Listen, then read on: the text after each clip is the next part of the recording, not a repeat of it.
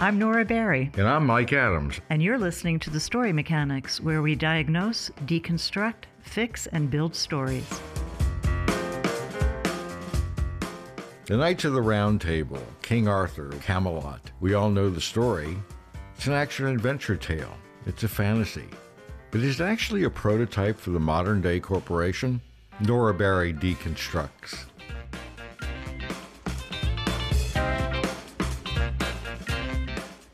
Story of Camelot is set during the Middle Ages, a time when being fired meant being beheaded or burned at the stake.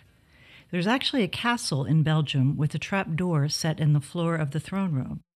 So if the boss felt the meeting wasn't going well, he simply pulled the lever and the person dropped into the dungeon below.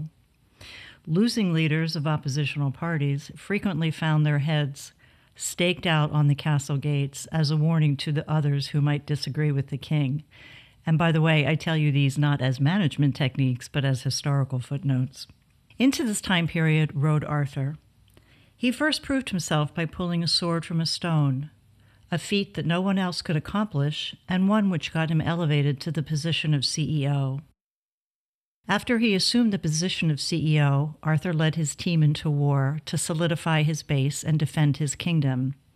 This he did with the help of his top consultant Merlin and a powerful tool called Excalibur, which Merlin helped him acquire.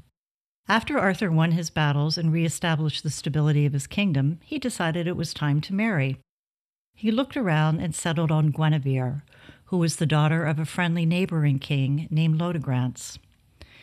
With Guinevere, Arthur acquired the Round Table as a wedding present. The Round Table was unique in that its construction defied the hierarchical order of the day. It was round, and that meant that all who sat at it were equal. No one was above another. When Arthur received the Round Table as a gift from King Leodegrance, he also got a hundred knights along with it. But as Leodegrance explained to Arthur, the table sat a 150, but he had lost so many knights to battle he couldn't fill all the seats. The Round Table inspired Arthur, and he tasked Merlin with finding 50 more knights to sit at the table. He had an idea of how he wanted to govern, and the table was his symbol of that idea a kingdom where justice was on the same level for everyone. What Arthur was doing when he sought the new knights was transforming his organization with a new vision, one founded on peace, justice, and right over might. It's true. The crown has made it clear. The climate must be perfect. Building on his vision, Arthur created a mission statement called the Chivalric Code, and it went something like this Don't participate in wrong quarrels, give mercy to those who ask for it, and strengthen the rights of women, by which he meant don't rape them. Arthur's mission statement was transformational because in the Middle Ages, if you had might, then you were right. End of story. Even better, once you achieved kingly might, you could say you ruled with divine right. It's a miracle, ordained by heaven. This boy is our king. which frankly is a much stronger backing than many CEOs get from their boards these days. In addition, Arthur was granting protection for women, upholding their rights to proper treatment. Consider that in the Middle Ages, centuries before Woody Allen, it was not unheard of for a 50 year old man to marry a 14 year old woman. Marriage was a business contract, and in fact, it was frequently conducted by proxy, not unlike the way mergers and acquisitions are handled by opposing teams of lawyers in the boardroom. In creating his code, Arthur was upending the warrior culture that had governed politics. What he proposed was unheard of, much in the same way, for example, that casual Fridays were unheard of at IBM in the 20th century. But it was a vision and a mission that one raised from the knights and the citizens who were tired of living by the sword. As a result, Arthur sought and received buy in for his new culture from his top knights and his counselors. The culture of Camelot was also a success with his customers, the subjects in the kingdom who welcomed a culture of less war, who were down with the idea of knights being more prone to rescuing damsels than raping them, and of a king who loved practicing open leadership and new ideas. Camelot's stock was highly valued, and its success soon attracted others. When Arthur had originally sent Merlin out to fill the remaining 50 seats at the Round Table, Merlin had only been able to find 28 knights. But once word of the new organizational culture got out, talent began arriving at the castle drawbridge. The most renowned knights in the kingdom, Lancelot, Gawain, Galahad, came because they wanted to be part of the new culture. So the culture attracted top talent, which is exactly what today's organizations are seeking to do with their cultures.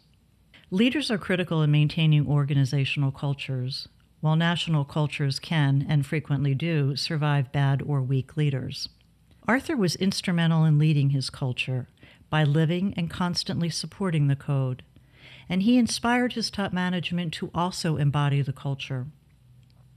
Lancelot specifically personified the culture of Camelot, and he was considered Arthur's dearest friend and perhaps next up in power. Lancelot violated the code, however, and undermined the culture when he betrayed Arthur by having an affair with his wife. The affair was not just a betrayal of friendship, it was actually considered treasonous, which was punishable by death. But Arthur turned a blind eye because he was desperate to maintain the culture in which he believed and had worked so hard. This meant, however, that the round table was ultimately not really round, nor were the rules applied equitably, because if another knight had been guilty, he would have been put to death. This all of the knights knew, and eventually it created resentment in the ranks. Feeling guilty after he was caught, Lancelot decided to go on crusade and pursue the Holy Grail. Once Lance signed on for the quest, the other knights soon followed. While Lancelot sought forgiveness, the others were more interested in adventure and the wealth to be found in the Middle East. In short, when faced with the promise of more financial rewards and the idea of change, the top talent walked out the door. Arthur attempted to talk them out of it, justly afraid losing all of his knights would make him vulnerable on the home front, and it did because at the end of the quest, only about 20% of the knights actually returned. Unfortunately for Arthur, one of the executives who stayed behind was his resentful son, Mordred. Think of Mordred as the rising young executive who was passed over at the last minute for a top promotion he felt he deserved. Mordred was also not a fan of the new culture. He liked might makes right. And Mordred's dissatisfaction with the norm highlights a challenge in creating new corporate cultures.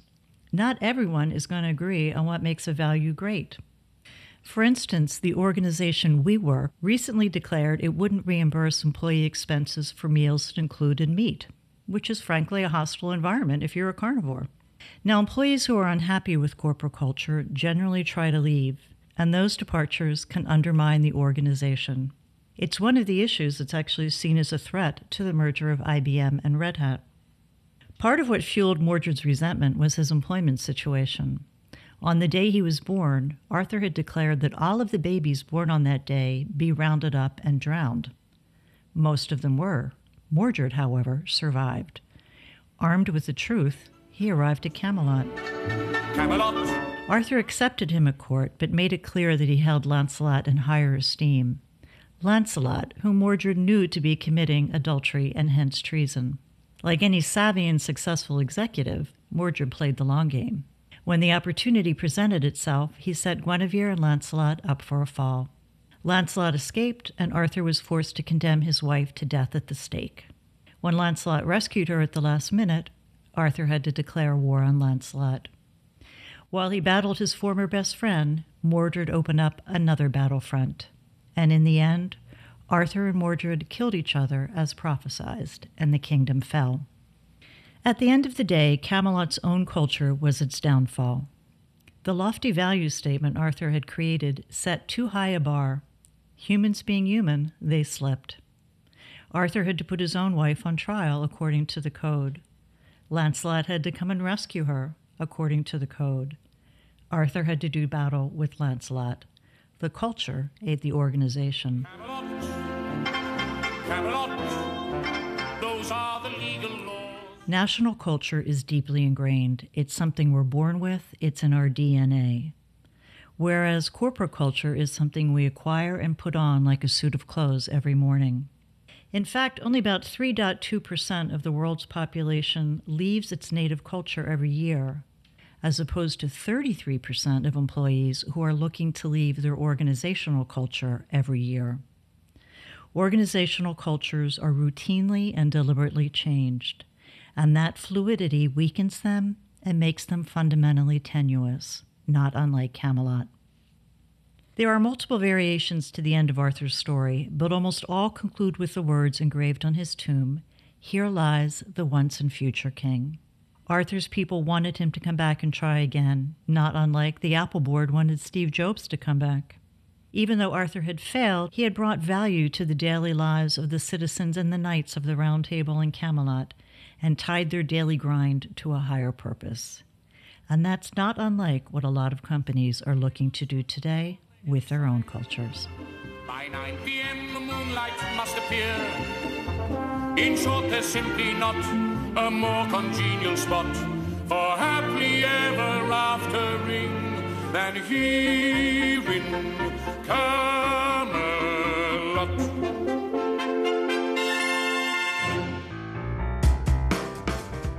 We're finished telling this story, but the narrative continues next week with another. Join us then, and as always, leave us your stories and your feedback on our blog, thestorymechanics.blogspot.com. The Story Mechanics is a production of Bridgeview Media. You can find us at www.bridgeviewmedia.com.